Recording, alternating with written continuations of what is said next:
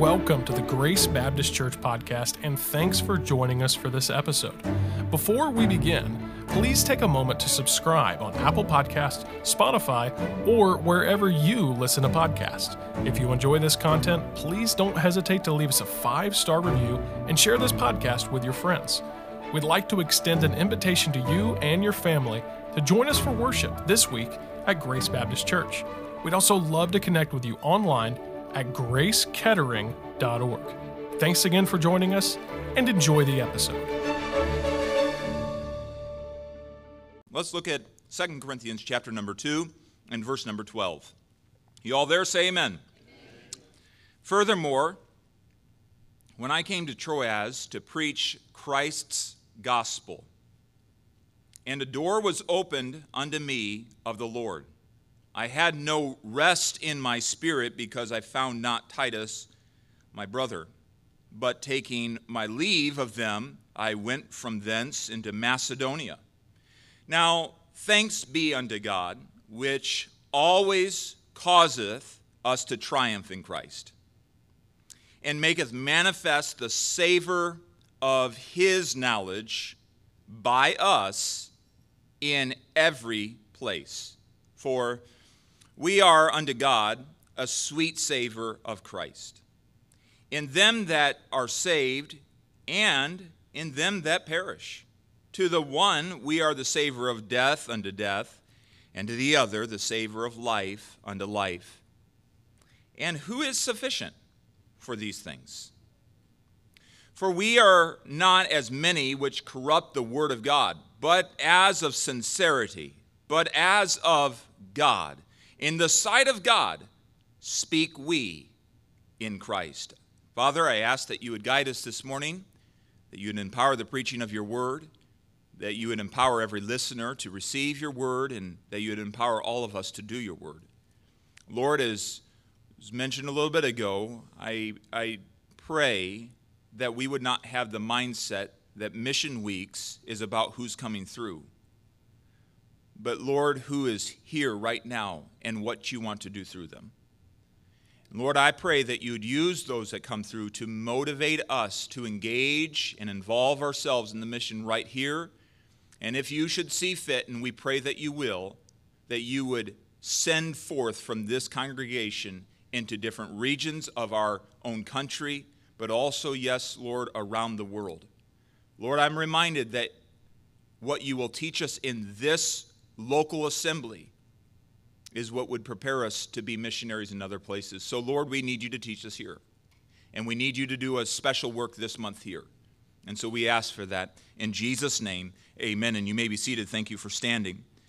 I want us to realize that this letter really does uh, coincide with uh, the book of Acts very well, though this particular portion of Paul's testimony to the Corinthian believers does not seem to be explicitly written out in the book of Acts, but we see it there nonetheless. It was a part of his third missionary journey, is where we, uh, we believe that we find this.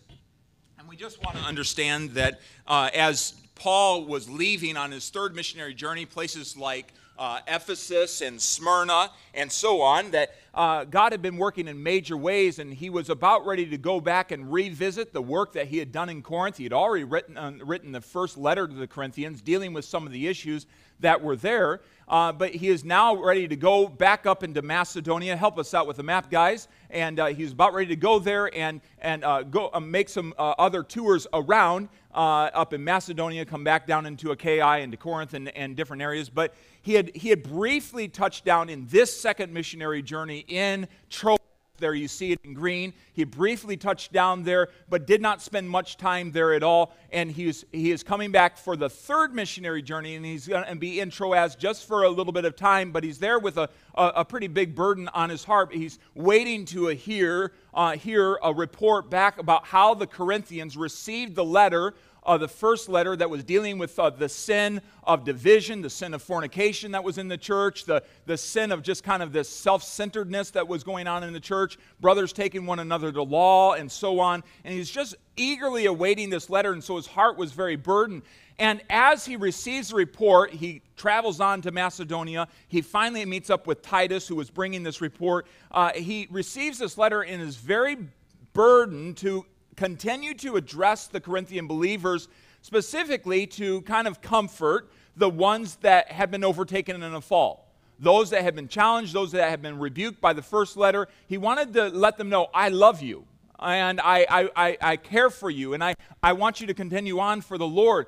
But he also had been receiving some criticism because to the Corinthian believers, it seemed like that Paul had vacillated in his plans. He, he really wasn't coming as quick as he had said he was. And there were some other uh, charlatans that were posing as preachers in Corinth that were saying, Oh, you listen to the Apostle Paul. He doesn't keep his word. And how can he be apostle if he doesn't keep his word? And so criticisms were arising. And Titus was bringing that back to Paul. And Paul even had to defend, in the first chapter especially, he had to defend his apostleship and the calling that God had given him. And as we come into chapter number two of Second Corinthians, we find him saying, Listen, I love you all. And I want you to know what God is doing. I want to give you a big picture of what God is doing. Just remember, you don't always see the big picture. And, and, and it is amazing how many times, as a, as a, as spiritual leader, there's sometimes it, it, it, it would be wonderful if I could just pull back and say, here's everything that's going on. You know what's going on here, but here's everything that's going on. And so Paul was dealing that with the with the Corinthian believers. And so as we discover this, Paul does rejoice in the fact and he revels in the fact before the Corinthian believers that God was indeed directing and God was working, and this working was indeed holding them back and causing them to have to be flexible. How many of you understand if we're going to follow the Holy Spirit, we're going to have to be flexible? And so there was this this flexibility that Paul was engaging in. Yes, it was bringing about criticism. So he writes this second letter to them, many other things that are dealt with in the second letter. But I want us to focus in on chapter 2, verses 12 through 17, and really catch Paul just rejoicing in the fact yes, God is leading, and God is working, and God is triumphing, and it's an amazing thing. And I believe this letter has bearing for our mission weeks uh, this month. And so I want us to notice, first of all, Paul had experienced the direction of God. He had experienced the direction of God. Look in verse number 12. Furthermore, when I came to Troas to preach the God, Christ's gospel, a door was opened unto me of the Lord. And I want us to realize that he had seen God's direction specifically through an open door. There are times where you might be going through, or a spiritual leader, uh, uh, this should be all of us, when we're going through a day and, and we, we have a plan and God says, No, I actually have another plan for you. Here's an open door. Here's someone that is seeking, and you need to stop and talk with them. Paul comes up into Troas. He had been there a little bit before, but he hadn't seen all that God wanted to do there. And he comes in this time, and, and there is an obvious open door to the gospel. There is hungry hearts. There's people gathering together. There's people asking question. And Paul had been there previously on his first, uh, second missionary journey, and he had heard the Macedonian call. He heard the vision that night when God said, uh, gave him that, that vision where the man from Macedonia said, Come over to Macedonia and help us. So he did. And he wasn't able to be there um, very long. But now on this third missionary journey, he is there and is discovering there is a great open door. The idea of this word open, it's not sealed, it, it, it is wide open. You don't have to push it open, it's wide open. And that's exactly what Troas was. It was a wide open place for the gospel of the Lord Jesus Christ. And I want us to realize there are times in our lives where we step into scenarios, we step into places, we step into a relationship where God has been working a long time in the past, and we get to come into that open door, and God says, Right now, I want you to sit, stay here, and work for me. And that's what, that's what was going on in the Apostle Paul's life. This, this door had been opened in the past, and it was still open, and Paul came in and found that God was working there. Friends, we must learn to find where God is working and join Him there. Far too long, we try to open up doors and pry open doors. Well, this person isn't quite ready to receive the gospel. Find where God is working and join them in that. It might mean you put something else on pause, it might mean you prioritize something else, but find where God is working. You know what? When we, when we find where God is working and join Him there, it requires oftentimes a shifting of our schedule, it requires flexibility, it requires us to be sensitive to the Holy Spirit of God. Find where God is working and join Him there.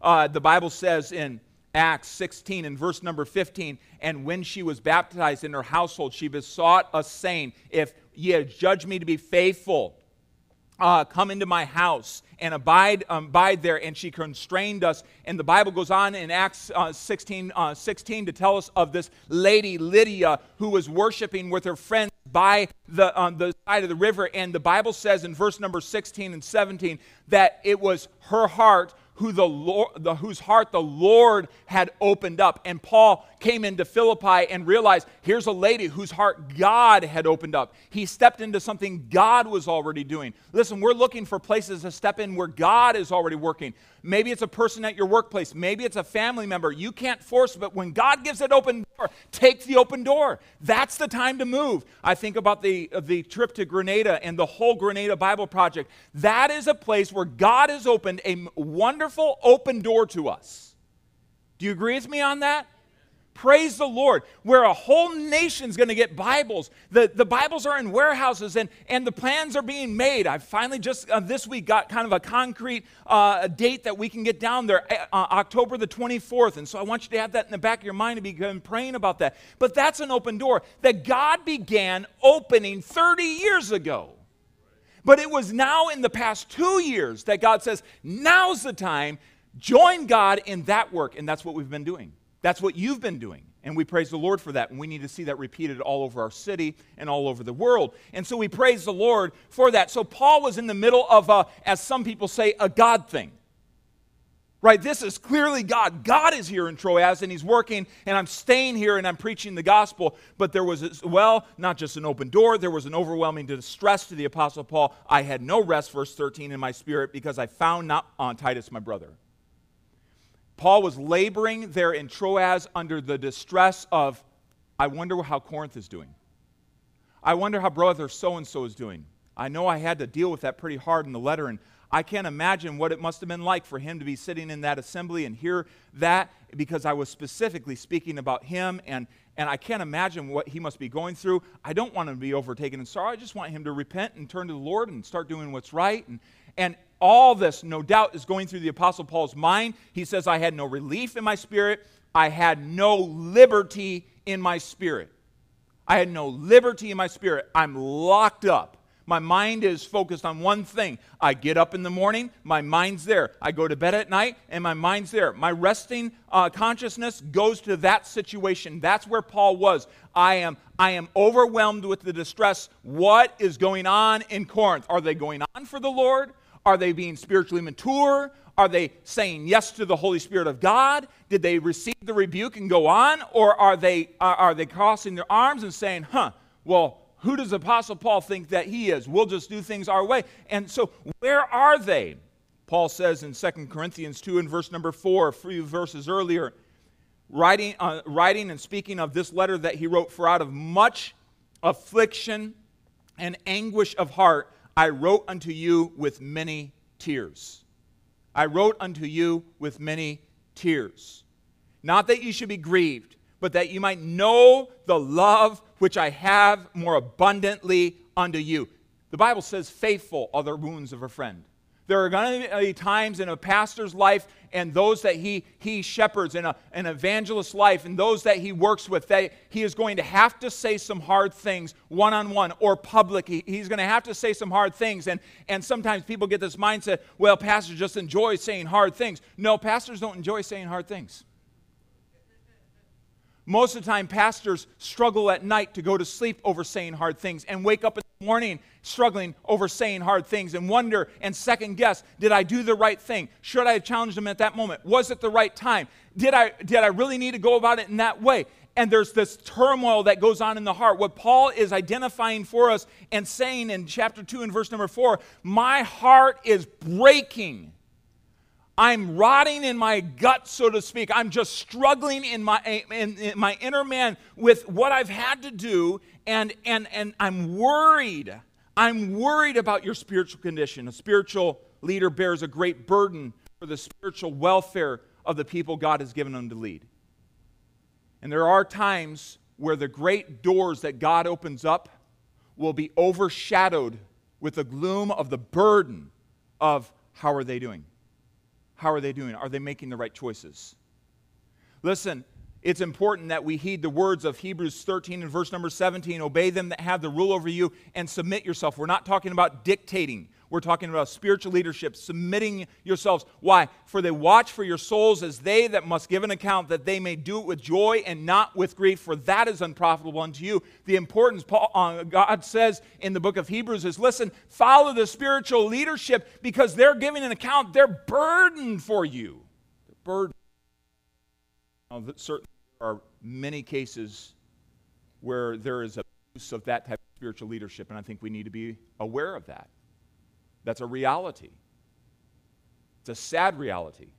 Typically, when people say, I, I haven't been to church in 20 years, I typically will respond back with, So you were hurt. You were hurt. Tell me about it. And a lot of times there was a hurt, something that was just wrong. And there are those abuses, but Paul wasn't abusing. He was taking the word of God and saying, listen, it's not right for you to live in fornication. It's not right for you to have division in the church. It's not right for you to be taking the, your brother to law. It's not right. It's not right when you come to the Lord's table to observe the, the, the, the uh, death of Jesus Christ and remember it for you to uh, treat it like a potluck and, and shoo the people that don't have food away. It's not right that you're, you're selfish like that. I mean, he was just dealing with things just like that with the church. And so his heart was burdened with this as he's talking to the church. So he's setting this context. Listen, this is where I'm coming from. God is working, he's directing me, but my heart is so burdened because I haven't heard from Titus yet. They're about to hear the rest of the story in this second letter once it gets to them. And so, what Paul goes on to say, though, is really interesting because from verse number 13 to verse number uh, 14 is quite a tw- quite a knee-jerk shift. It's just like paul saying listen i'm so burdened. And then he just catches a glimpse a perspective of faith that leads him high and upward and towards focusing on god and he says, Listen, I want you to know, though, now thanks be to God, right now, in the midst of all this, in the midst of the open door, in the midst of the, um, the overwhelming distress, I want us to realize that God is working and God is triumphant. God's not lost power yet. And so notice not just the, uh, the experience of God's direction, but the extension of Christ's triumph here in verse number 14. Now thanks be to God, which always causes us to triumph in Christ, which always causes us to triumph in Christ. In the middle of all this, thanks be to God. It's not always easy in the middle of distress to say thanks be to God. Any of you find that hard? How do the rest of you do that? Come on. Are we, are we all saints? Like, like, we're all saints. If you believe in Jesus Christ, you're a saint. Praise the Lord. All right? We're not waiting for sainthood. You're a saint. You're set apart one in Christ. Amen? You believe that? All right. But legitimately, friends, don't we find it hard to be thankful in the midst of distress? And uh, it's real. Here's what Paul's saying. Yep, this is, this is the reality. My heart is burdened down. My heart is burdened down for the, the, the believers down there because I haven't heard yet. And I can't quite make this connection with Titus. They didn't have cell phones and, hey, I'm meet you at this port. Uh, they were, they were you know, going off of uh, past plans, all right? We're going to meet up Troas, maybe Macedonia. Uh, this is kind of like this is this is quite a connection that needs to be made there. And he says, now in the middle of all this, thanks be to God. Why, Paul? Why are you thanking God? Because Paul got to share in Christ's triumphs.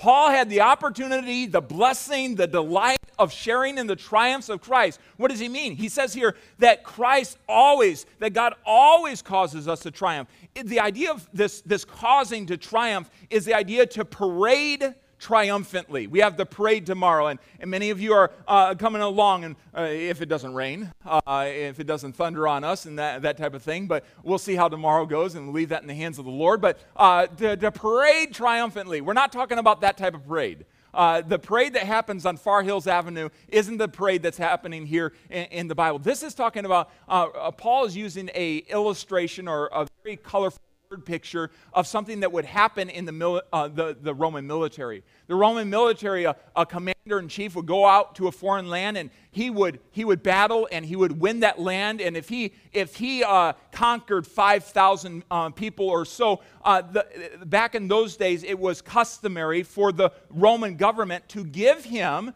a Roman parade of triumph.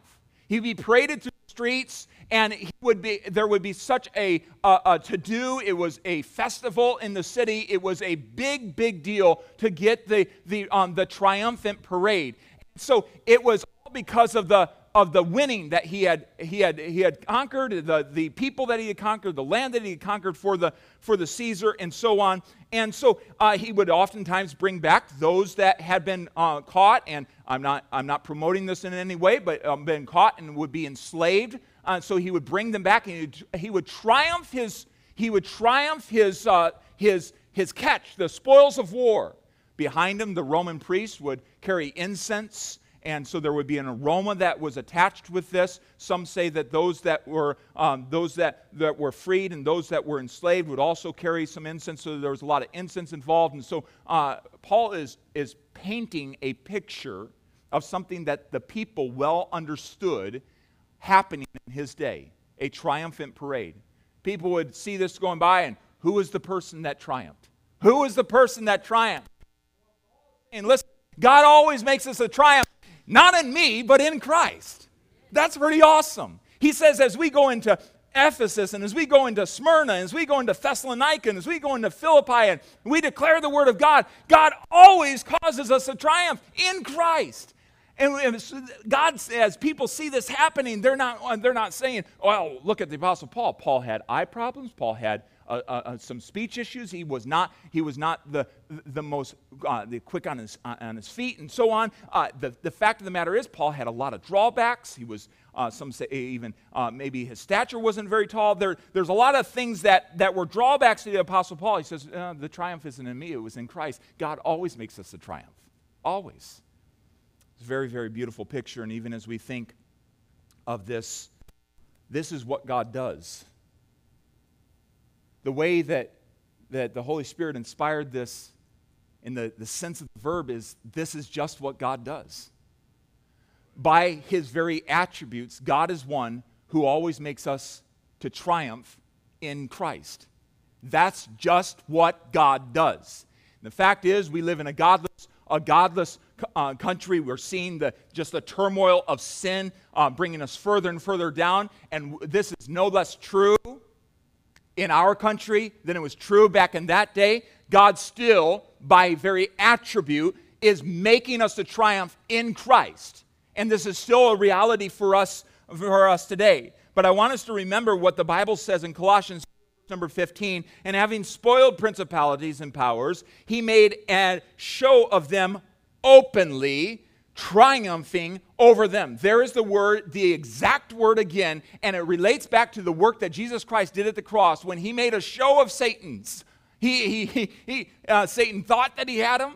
Satan uh, uh nailed him to the cross through the, the, uh, um, the, through the plans and the, the, the evils of men. And Satan thought that he had him. But on that day when Jesus came out of the grave, let me tell you, it was a triumphant day. It was a parade of all parades when he came out of that grave and showed openly before all the demons uh, that, uh, uh, that in principalities and the unseen forces of evil, and before all men, before 500 men there, before all his disciples, he openly showed his triumph. He paraded his triumph. Friends, we as burdened believers ought to take great joy in the fact that we get to share in his triumph. Did you notice there? Did you notice in verse number 14? Now thanks be to God, which always causeth who? Now, Paul is not just saying me. He had a team. There were others. Uh, he's including the believers there, which always causes us to triumph. Friends, this isn't for a select few. The fact is, God wants to make you triumph in Christ. He wants to make you parade triumphantly in Christ. And even your very life and your testimony and the stories that you're writing are part of that, that triumphing in Christ. And you sharing that with somebody is a part of your triumphing in Christ. And we get to share in this triumph. We didn't triumph over sin, death, and hell, did we? He did. He did. And we get to share in that. Every time you share the gospel, we get to share in that. Every time you choose to allow the Holy Spirit to empower you not to sin and to live righteously and godly in Christ Jesus, you're showing the triumph of Christ. You're sharing in the triumph of Christ. What a beautiful picture. Paul said, I got to share. I got to share in the triumph of Christ. We get to share in the triumph that Christ has already won and is presently extending through us in the world. God is not done. He did not tell us to go camp out on a mountain. He did not tell us to hold on till the rapture. We have not gotten a communication that because inflation and because our country is doing some really crazy things right now, that we just need to pause and hide out. We have gotten no communication that way, nor do we look for one. And every Baptist ought to say amen. Do we still believe that this is the completed Word of God? All right, so the fact of the matter is, he still wants to triumph. And he still wants to extend this triumph that Paul is talking about in Troas and all these different places. He wants to extend this triumph to your neighborhood. He wants to extend this triumph to your family. He wants to extend this triumph to your workplace. He wants to extend this triumph, praise God, to Grenada. He wants to extend the triumph, praise God, to all the way up to Canada and in the Northwest Territories and in all these places that we'll hear about, uh, about this, this year. And every flag that's represented in this auditorium and through the lobby, he wants to extend his triumph in those places through us. But the triumph has already been won through Jesus Christ. And I praise the Lord for that. So, what did Paul do? How does this work? Verse number 14 and maketh manifest the savor of his knowledge. Say that out loud with me. And maketh manifest the savor of his knowledge. Notice, by us in every place.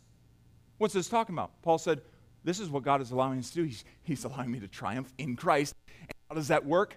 By making manifest, revealing Christ, by announcing the word. And so here we find Paul said to the believers there, I'm simply just going into all these places and I'm speaking the truth. I'm declaring the truth. We're in a sorry state in our country right now because we don't know what truth is.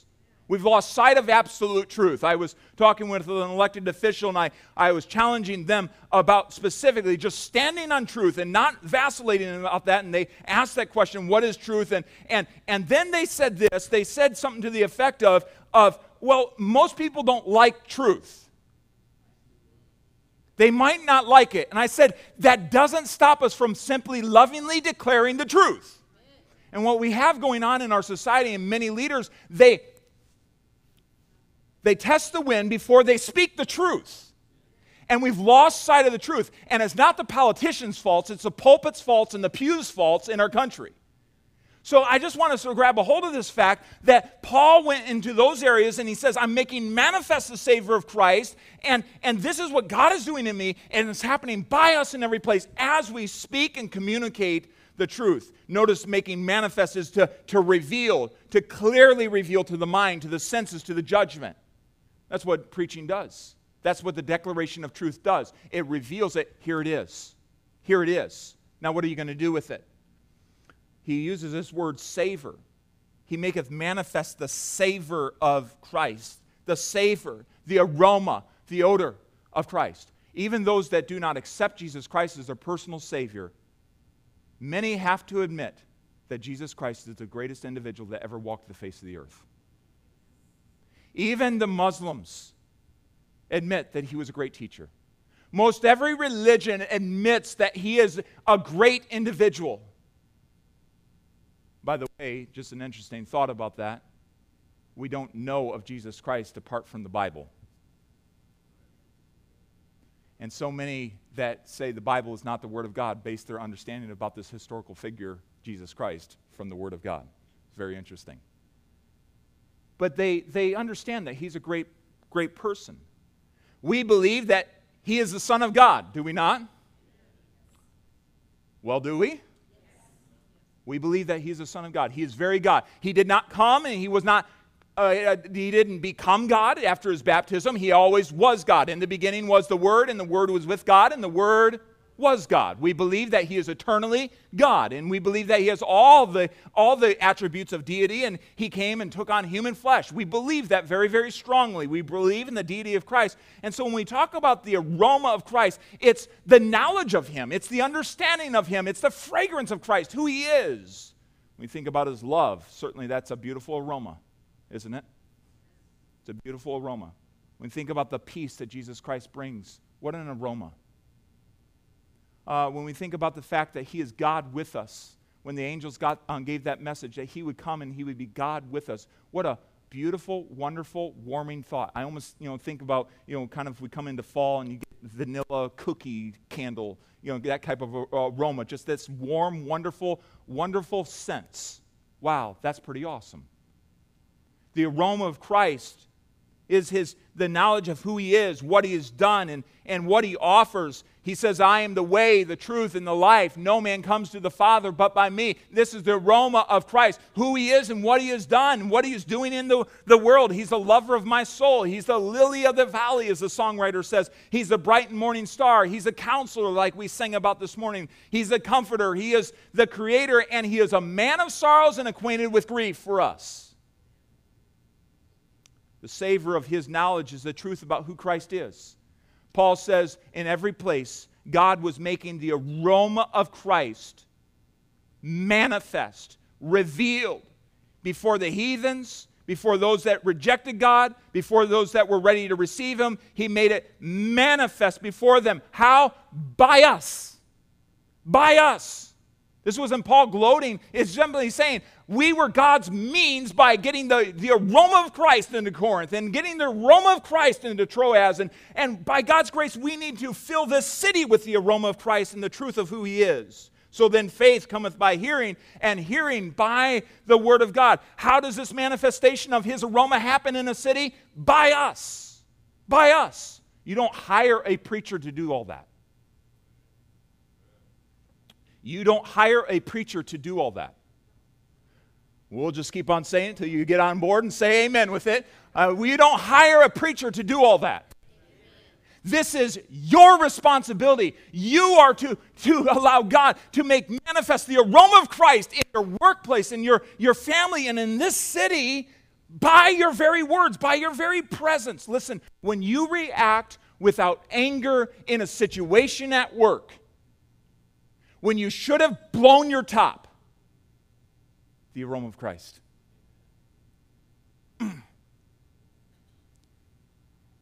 when you're not all scared of death like they are. The aroma of Christ. Not complaining about, man, when's the gas pumping? This inflation thing. Boy, it, it, it's hitting all of us, isn't it?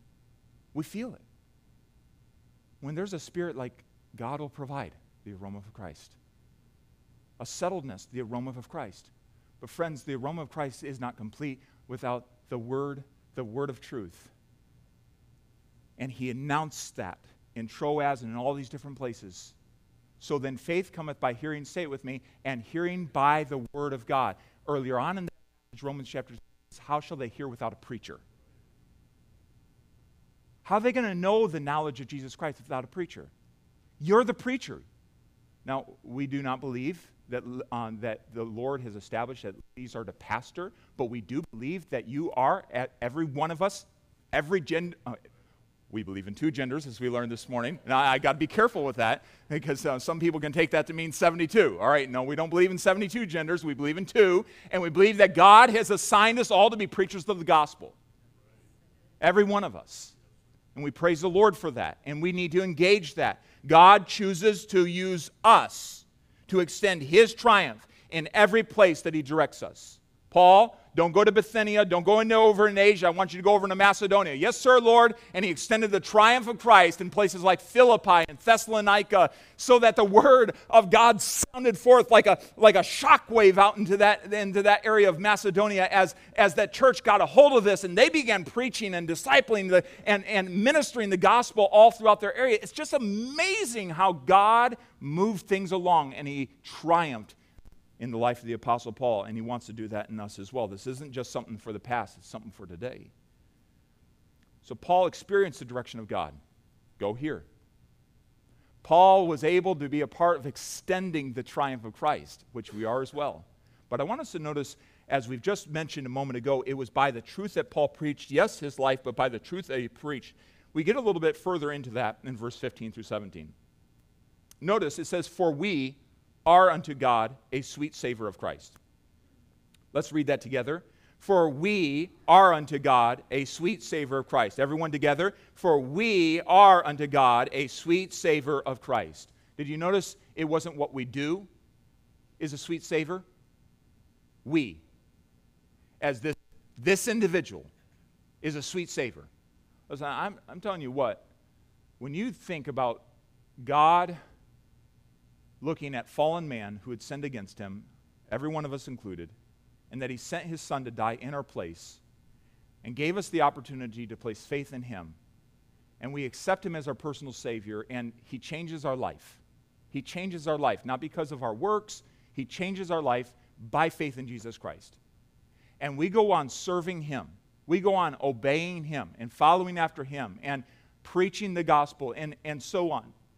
And as you think about the Heavenly Father who created us to look at a life that He has restored back to Himself, He did not have to, but that He's restored back to Himself, Paul says, We, we are a sweet odor. We're a sweet aroma to God.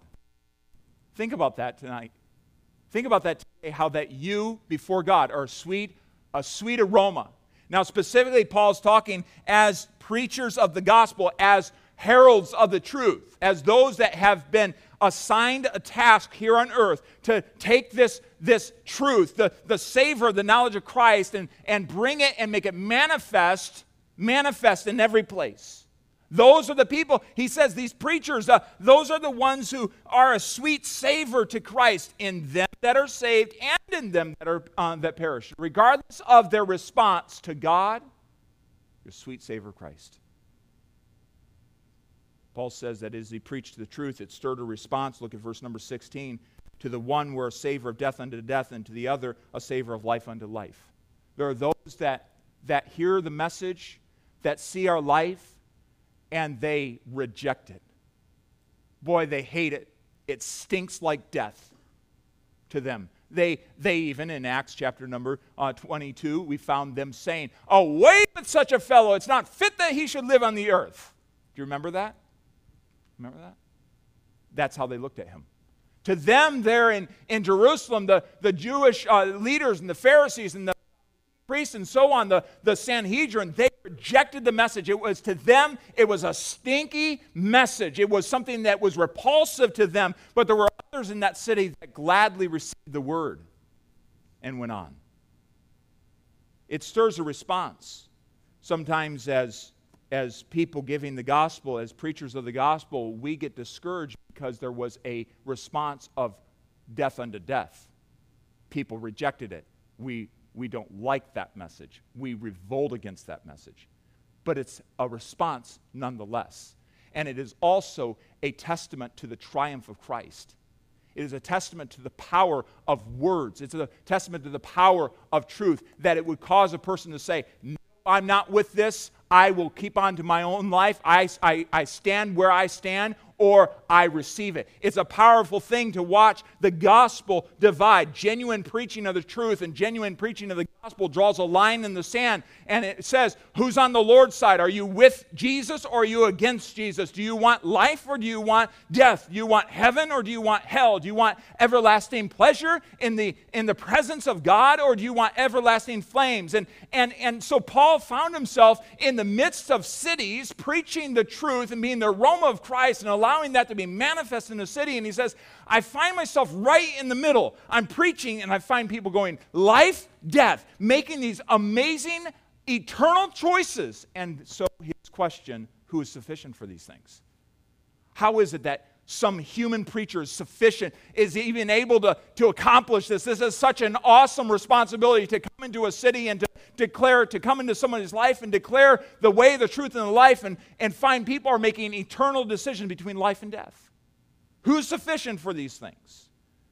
Paul later on answers that question in 2 Corinthians 3 and verse number 5. Not that we are sufficient of ourselves to think anything of ourselves, but our sufficiency is of God.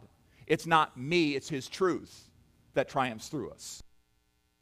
The aroma of Christ. It's Christ's triumph being extended into that place that makes the difference. We're not fit, but God is.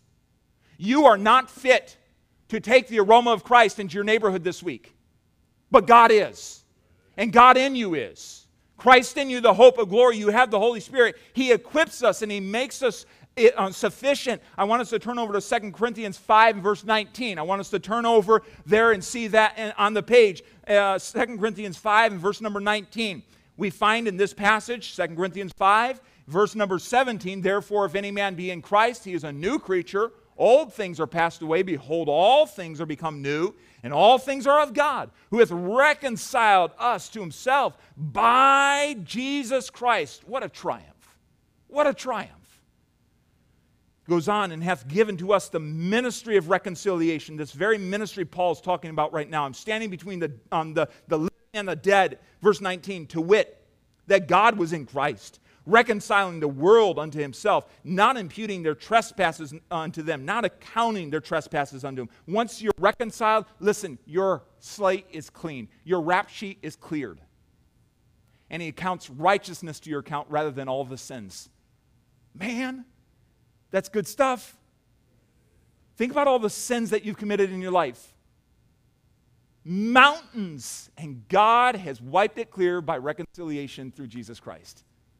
That's, that's, the, that's the salvation. Total forgiveness is the salvation that he offers. It's an amazing thing. But Paul goes on here in, this, in verse number 19 not imputing their trespasses unto them, and hath committed unto us the word of reconciliation. There it is. I'm speaking the truth. This truth stirs a response, it, it stirs a decision. It stirs and requires people to make a, a choice. They can't remain neutral. You cannot remain neutral to the message of the gospel. You're either on one side or the other. And the Bible says this in John 3 and verse number 18. Those that have not believed on him are already condemned. They're under the condemnation of God. Those that have believed are, are rescued right now.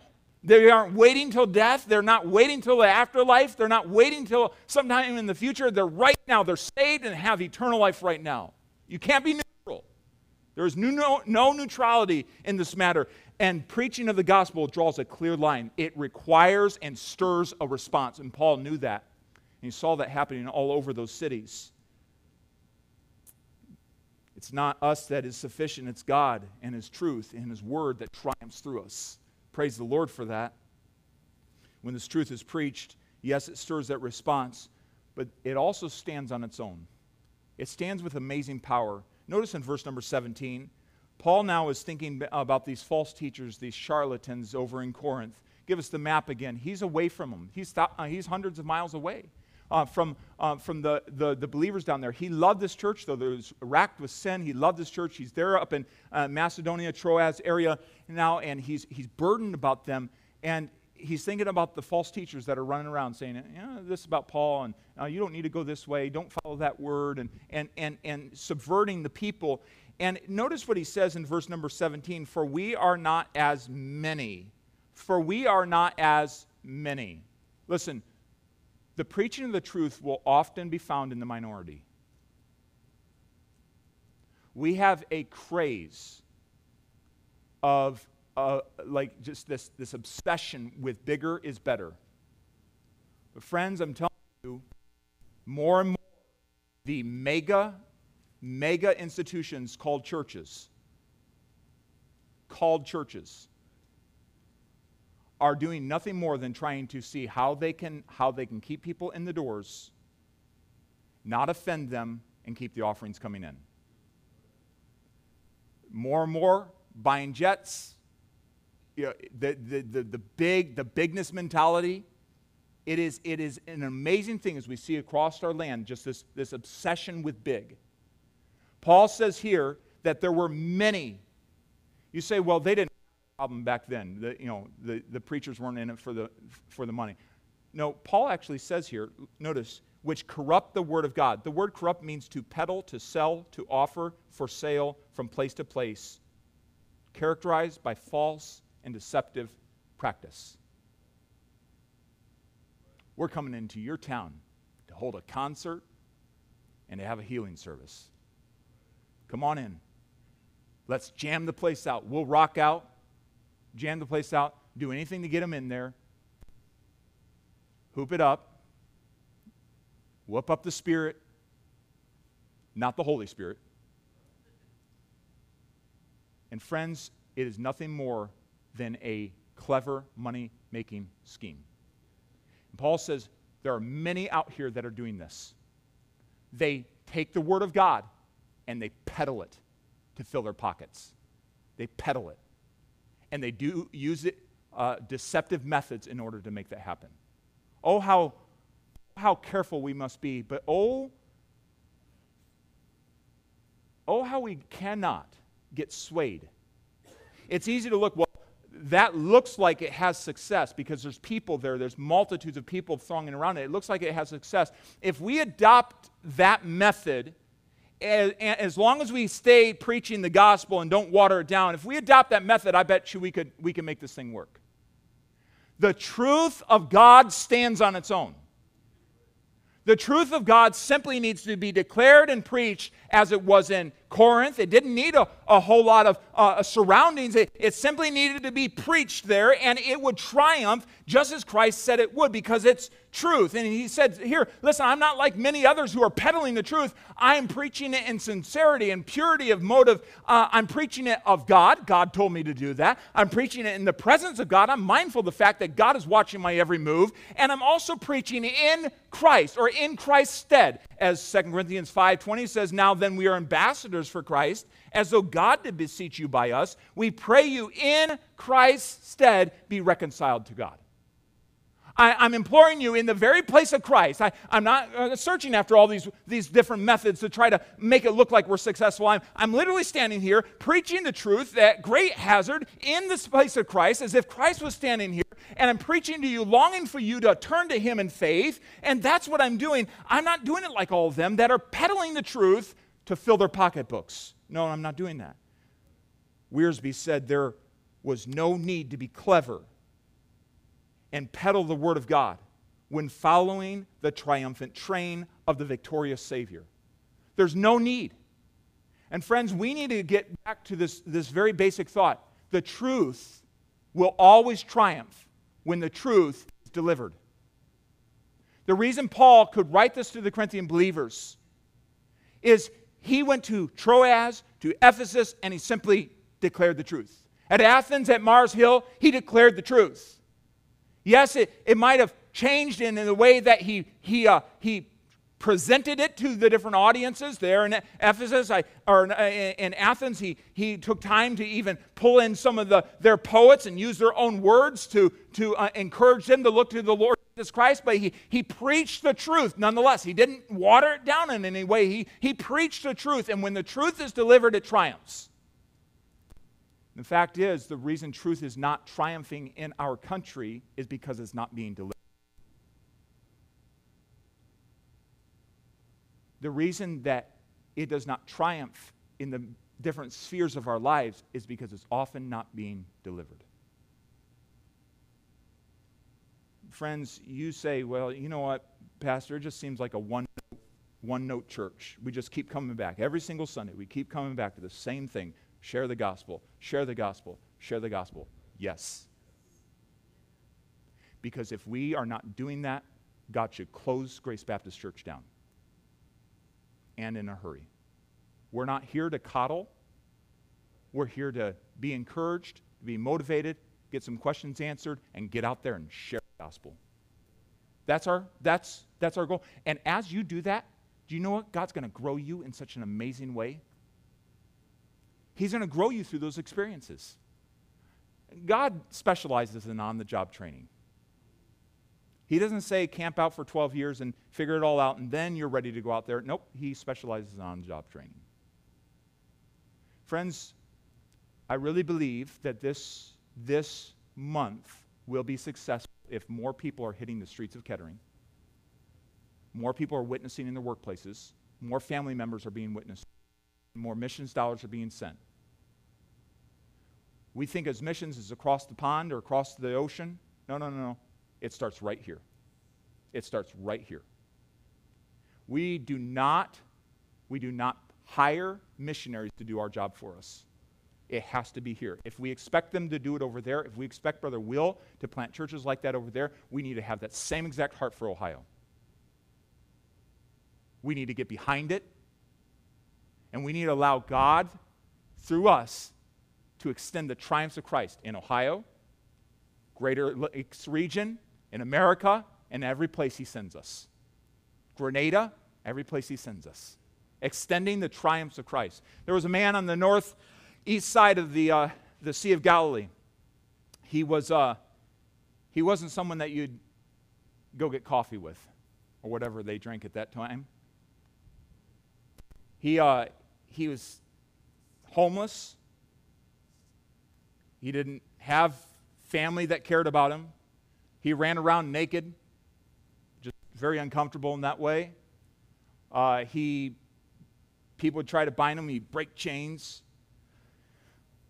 He ran around and kind of hung out in the tombs, kind of a weird guy in that way, just uh, uh, hung out in the tombs, climbed mountains, and was constantly screaming nonsensical uh, phrases and so on. And you couldn't really even understand uh, all that was going on. People just kept their distance. They knew that he was out there. They could hear him, his voice wafting across the water, but uh, they just kind of let, uh, let him be until there was this one day that Jesus and his disciples come up to this area, and, and this guy spots Jesus, and he, he recognizes Jesus, and so he runs to Jesus, and the best way that he knows how, he worships Jesus. And at that point, Jesus uh, just sensed that this man was full of demons, and he said something, but uh, the, uh, the, demons inside him said, uh, What do we have to do with you? Uh, we, don't, we don't want anything to do with you. Uh, leave us. Well, Jesus commanded the demons to, to, to leave this man, and he asked his name, and he said, My name is Legion. And he goes, Well, you've all said because there's thousands of demons inside of you. He said uh, he, commanded the demons to come out, and, and, and, according to his power, he has the power to do that. And how many of us understand that when Jesus makes a command like that, it happens? And so the demons all, Jesus uh, uh, uh, signaled for them to go. He commanded that they would go and, and jump into this, uh, this herd of swine, a great uh, herd of swine. And the, the, the swine ran uncontrollably uh, off the mountainside and into the, into the sea. And obviously, there were some owners there that day that were not super pleased about that. But this man was free of the demons. Everything changed for Legion all at once. Uh, one of the first things that the Bible says about him is he put on clothes.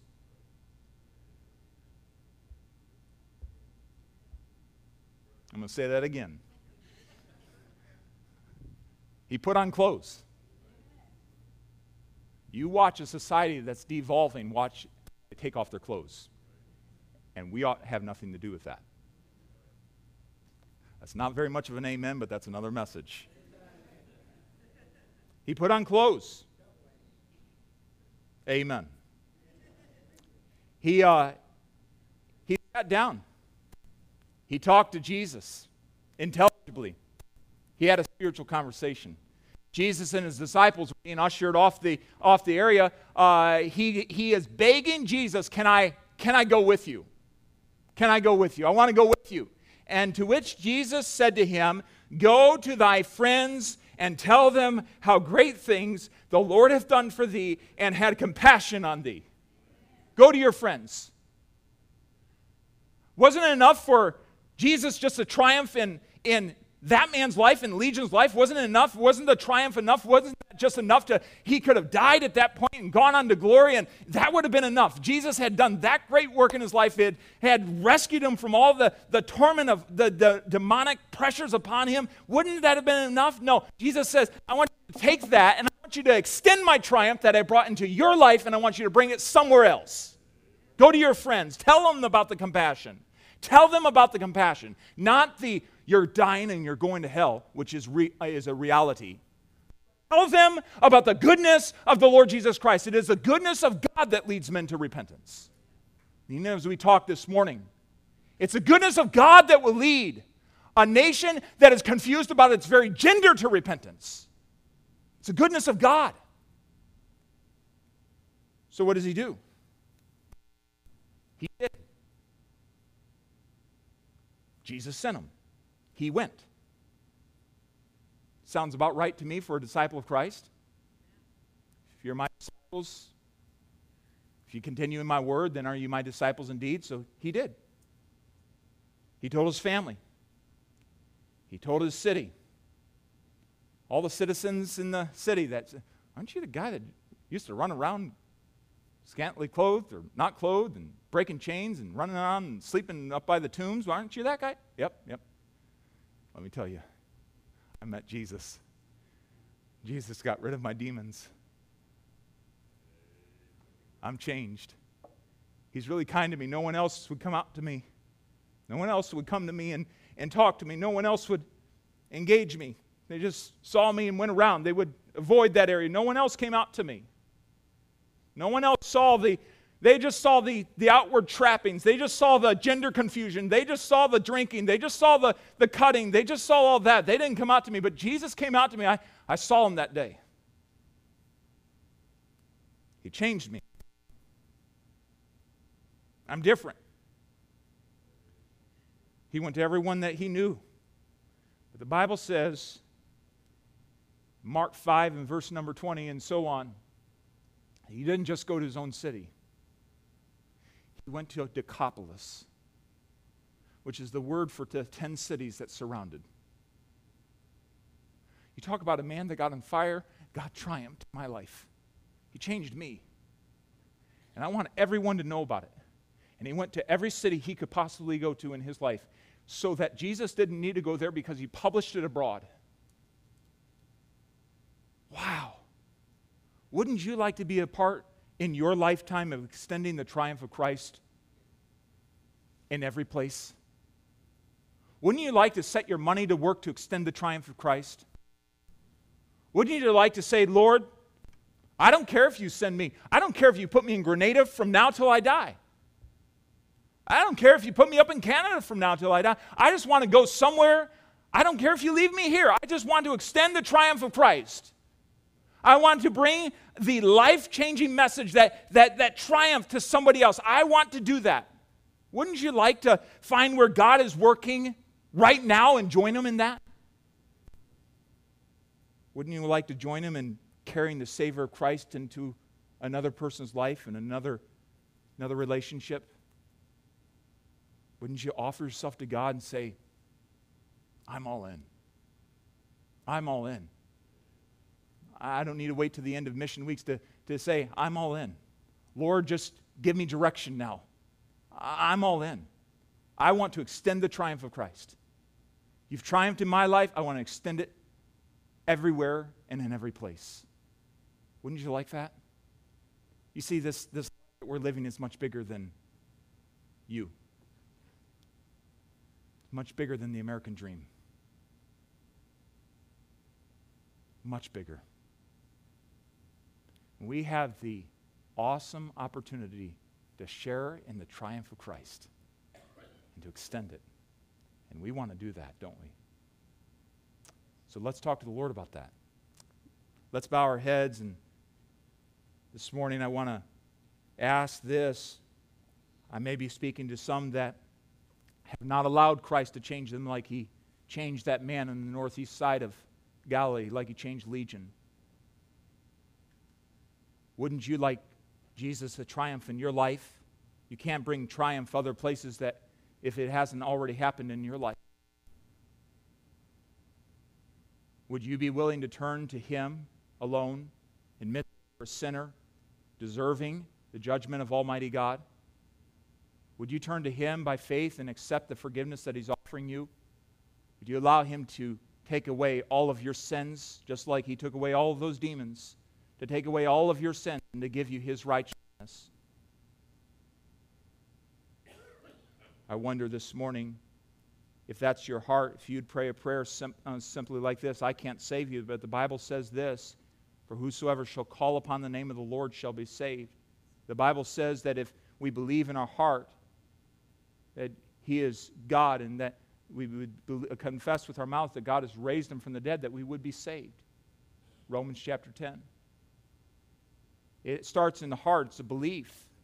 It's an acknowledging that this is, this is right. Maybe you'd pray a prayer like this between you and God Dear Jesus, I acknowledge right now to you that I am a sinner. I do deserve the penalty of hell. I believe with all of my heart that you came to this earth, to, lived a perfect life, and then died on the cross in my place for my sins. Jesus, I believe that you rose again from the dead bodily on the third day. And the best I know how, I believe in you and you alone to forgive me of all of my sin and to give me eternal life. Thank you for answering my prayer. Amen. With our heads still bowed, I wonder if there's anyone here this morning that has just placed faith in Jesus Christ alone. I'm not asking you to have repeated something uh, that you've done in the past. I'm simply asking, did Jesus work in your heart this morning? And you say, I acknowledge that I am a sinner and he has not yet triumphed in my life. But uh, right now, the best I know how, I've placed faith in Jesus Christ. If that's you with no one looking around, would you just simply acknowledge that with an upraised hand? I've acknowledged Jesus Christ and I've accepted him as my personal Savior. I believe I'm speaking mostly to believers this morning. Believers, as we do business with God, wouldn't you like to extend the triumph of Christ in every place He sends you? Wouldn't you like to do that?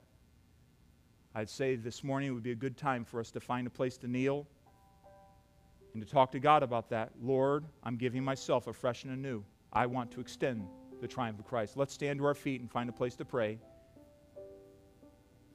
Right now, I'd encourage you to find a place to pray. Let's do business with the Lord. I want to extend the triumph of Christ. I don't want to keep this to myself. The altar's open. I encourage you to come and pray, find a place to pray. Paul found great joy in extending the triumph of Christ. You will too. Thank you for listening to this podcast. To learn more about Grace Baptist or how to have eternal life, visit gracekettering.org. And remember, you are always welcome at Grace Baptist Church.